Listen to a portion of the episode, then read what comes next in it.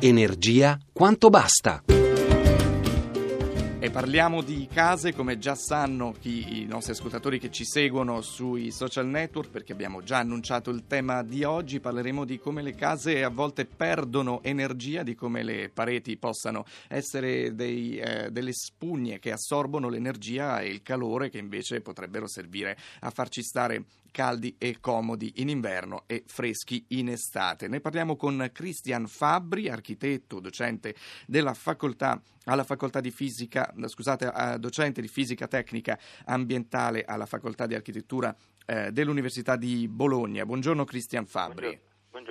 Ecco, lei si occupa a tempo pieno di case, di come le case possano diventare eh, più efficienti, più intelligenti, di come possano aiutarci a evitare ehm, degli sprechi. Io prima di tutto ricorderei che mh, per le città che sono alle prese con eh, l'inquinamento atmosferico, il riscaldamento in eccesso, cioè lo spreco di energia per il riscaldamento, si traduce anche in eh, aria inquinata. E, mh, quando si parla di aria inquinata nelle città si ricorda sempre il traffico auto, veicolare degli, delle automobili, del, eh, de, degli autobus, eh, contribuisce solo per una parte all'inquinamento atmosferico. Invece anche il riscaldamento può essere, eh, intervenire sul riscaldamento può essere un modo per prevenire eh, l'inquinamento atmosferico e quindi per respirare meglio, giusto? Sì, esatto, nel senso che gli edifici eh, consumano mol- molto per il riscaldamento, circa il 60% del fabbisogno energetico degli edifici è dovuto al riscaldamento ed in genere in ambito cittadino, ma anche in ambito rurale, eh, il riscaldamento viene effettuato con dei sistemi a combustione, in genere caldaie. E negli edifici esistenti e nelle città queste caldaie non sono eh, sempre ad alta efficienza, sono del tipo a condensazione e quindi la caldaia dovendo bruciare emette dei fumi, questi fumi aumentano le polveri sottili e le emissioni di inquinanti e questo favorisce, unendosi al traffico veicolare, eh, favorisce le, l'aumento del, dell'inquinamento cittadino, soprattutto nelle città dove non vi sono della pianura padana dove non, non, vi è ventilazione naturale, comunque dove si creano delle conche dovute al, al surriscaldamento eh, del, delle isole di calore per la presenza delle, delle città appunto. E, ehm, per poter ridurre il funzionamento delle caldaie, cioè per ridurre la quantità di energia fornita dalle caldaie occorre agire sotto, sotto, due aspetti. Uno è quello di migliorare l'efficienza energetica della caldaia stessa, l'altro è ridurre il consumo energetico dell'edificio. Ovvero, anzi, per priorità prima bisogna eh, ridurre il, la quantità di energia che ci serve, così si possono utilizzare i sistemi energetici che hanno bisogno di minore potenza per, for- per riscaldare gli edifici e quindi possono essere più efficienti e possono essere non per forza caldaie ma anche altri sistemi impiantistici.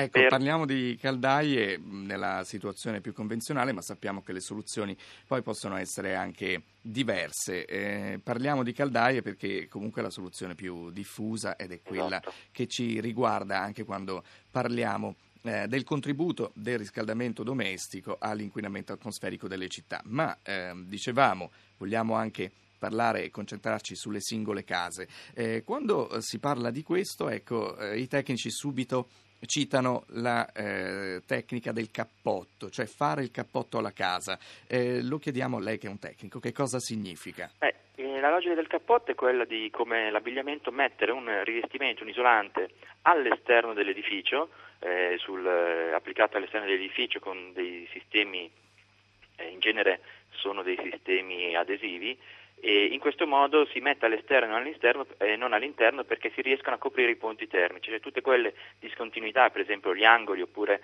la congiunzione pilastro-pareti, che in genere, proprio per il fatto che hanno una forma eh, ad angolo oppure eh, la connessione fra due elementi, disperdono molta energia. La, eh, le soluzioni possono essere diverse dal punto di vista del, dei sistemi di isolamento che si intendono adottare quello che è importante controllare quando si sceglie un isolante o quando viene proposto da un tecnico eh, una soluzione di isolamento è eh, lo, spessore dell'isolante e eh, la, le caratteristiche termofisiche, ovvero la conduttività termica dell'isolante, il, il valore lambda di questo isolante. Lei ha detto valore lambda, allora alcuni ascoltatori hanno lì carta e penna e si, si, segnano le cose che noi diciamo, altri andranno a riascoltare questa puntata con il podcast, cioè su internet. Quindi diciamo, ehm, questo valore che cosa indica e soprattutto dove si va a guardare questo valore sull'etichetta del, del materiale sì, allora? Il valore, il valore lambda misura la capacità di un materiale di condurre calore, quindi più questo valore è basso, più il eh, materiale eh, resiste al passaggio del calore. In genere il valore lambda dei materiali isolanti è attorno allo 0,031-0,040 watt su metro Kelvin. Quindi quando si vuole scegliere uno, un isolante bisogna andare a vedere sulla scheda tecnica di prodotto, si trova anche eh, nelle varie pagine web dei, dei produttori di isolanti, e vedere quant'è questo valore. Quindi Ovviamente quello non- di migliore qualità ha un valore più basso? Esatto, esatto.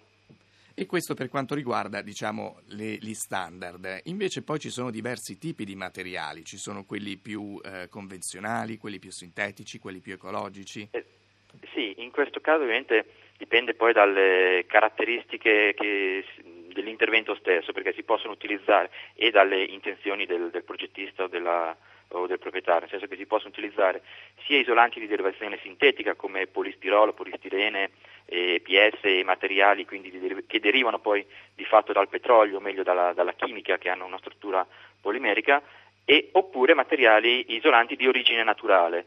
Eh, I materiali isolanti di origine naturale possono avere diverse eh, caratteristiche, possono essere in fibra o in pannelli, in genere i pannelli hanno una resistenza meccanica migliore, quindi possono essere posti più facilmente eh, all'esterno degli edifici oppure lì dove eh, si, nelle, nelle pavimentazioni dove c'è un carico dovuto alla, alla, alla presenza di persone e i materiali possono essere fibre di legno, fibre di vetro, fibre minerali. Ecco, Oppure- quindi diciamo che eh, il consumatore più attento all'ambiente potrà scegliere tra, tra diversi Esatto. materiali, quindi eh, anche perché poi gli edifici in caso di ristrutturazione vanno a mandare in discarica il materiale che viene rimosso dalle pareti quando dovesse in futuro non servire più. Allora, eh, visto che c'è un mercato per questi materiali, significa che forse conviene fare questi interventi. Quanto conviene, Cristian Fabbri? Beh, gli interventi di isolamento consentono eh, di eh, ridurre e abbattere il, il- quel 60%, dipende ovviamente da quan- qual è la caratteristica dell'edificio sul quale si interviene. Gli edifici costruiti negli anni 70, quindi edifici che hanno caratteristiche dal punto di vista eh, tecnologico delle murature che sono pessime, eh, nel senso che consumano, che mh, hanno un valore di trasmittanza attorno all'1, 1,2, eh, con un intervento di isolamento sugli 8-10 cm si consente di ridurre del, fino al 30% il valore, del valore della trasmittanza e quindi più o meno per quel che riguarda il risparmio dei eh, consumi si riesce a ridurre anche lì di un 40% rispetto a quelle attuali. Quindi Ovviamente se io diventa- oggi spendo 100 per riscaldare la mia casa per un mese, spenderei? Eh, se adesso spendo 100 spenderei sui 60. Esatto, questo è quindi il, il tipo di investimento, queste sono le cifre e rientrerei in quanto tempo, ecco, Beh, facendo l'esempio di un genere, eh, appartamento medio. Sì, un appartamento medio, i tempi di ritorno sono sempre attorno ai- agli 8 anni, 8-10 anni. Eh, difficilmente si riesce a, ritorn- a- a avere tempi di ritorno più bassi perché eh, comunque l'energia viene, anche se costa tanto, non costa così tanto a coprire il costo dell'intervento al quale poi si devono aggiungere anche i costi, i costi di cantiere. E in ogni caso poi i consumi sono legati a quanto si decide di tenere attivo eh, l'impianto di riscaldamento, però in genere le tempistiche sono queste, i tempi di ritorno sono questi, che possono essere ridotti quando l'intervento di isolamento del- delle pareti, delle chiusure verticali o trasparenti eh, acceda alla detrazione del 55% o altri sistemi incentivanti. Ecco, Raffaella mh, ci scrive via sms che eh, da quando c'è il cappotto intorno alla sua casa, eh, quando accende il riscaldamento c'è- si, si forma una condensa mostruosa. Le risulta è il caso di, di alcune case che abbiano Beh, fatto questo intervento? Questo può essere, nel senso che, beh, prima di tutto bisognerebbe conoscere la, la casa di Raffaella, Beh, però il rischio è che di quando si vanno a eh, mettere gli isolamenti è che rispetto alle abitudini che si avevano e rispetto quindi alla concentrazione di vapore che viene normalmente fatta, eh, la parete si comporta meglio, quindi a temperature che, eh, più vicine alla temperatura di Rugiade, quindi si possono creare delle condense. Altro rischio, altra situazione che può essere presente è che l'isolante non è stato adeguatamente posato, posato, in maniera adeguata in opera, ovvero non è stato risolto il ponte termico, dipende dove viene a realizzarsi la muffa. E poi eh, quando si parla di isolare la casa si pensa anche al fatto che i picchi di consumi di energia elettrica coincidono con i periodi più caldi dell'anno ormai. Questo significa che si consuma molta energia per raffrescare la casa d'estate. Un intervento di isolamento può aiutare anche in questo caso? L'intervento di isolamento solo in parete aumenta eh, lo sfasamento termico della parete e quindi aiuta, però per quel che riguarda il eh, surriscaldamento, quindi la eh, riduzione della quantità di energia che arriva da, dal sole durante l'estate, eh, adott- si possono adottare anche altre tecniche, in particolare agendo sulla copertura, perché in genere la copertura è quella che ha eh, la maggiore superficie esposta alla radiazione solare, oppure agli infissi perché fanno eh, entrare attraverso il vetro direttamente la radiazione solare. E quindi anche lì vanno fatti degli interventi. Ci può dire qualcosa per quanto riguarda i materiali che aiutano anche a eh, contenere le temperature? Sì. Eh, per quel che riguarda la, la chiusura, la, la copertura, una soluzione è quella del tetto ventilato, ovvero si fa in modo che la struttura a contatto con l'interno dell'appartamento eh, e la struttura che ha contatto all'esterno, con l'esterno sia eh, al, fra questi due strati ci sia un'intercapedine ventilata che quindi consente di eh, allontanare la radiazione solare incidente sui coppi attraverso la ventilazione. Altre soluzioni eh, vengono utilizzate in genere sui tetti piani è quello che viene chiamato il cool roof, cioè il tetto freddo. I tetti sono rivestiti di una eh, vernice o materiali simili eh, molto eh, riflettenti, di colore bianco e con un alto livello di eh, riflettanza e quindi tutta la radiazione incidente su questa superficie colorata di bianco viene per la maggior parte, per almeno il 65-70% riflessa e quindi non passa all'interno. E con questo abbiamo risposto anche a un altro dei messaggi che sono giunti al nostro 335 56 34 296. Bene, ringraziamo per il suo intervento Cristian Fabri, architetto e docente di fisica tecnica e ambientale alla Facoltà di Architettura dell'Università di Bologna.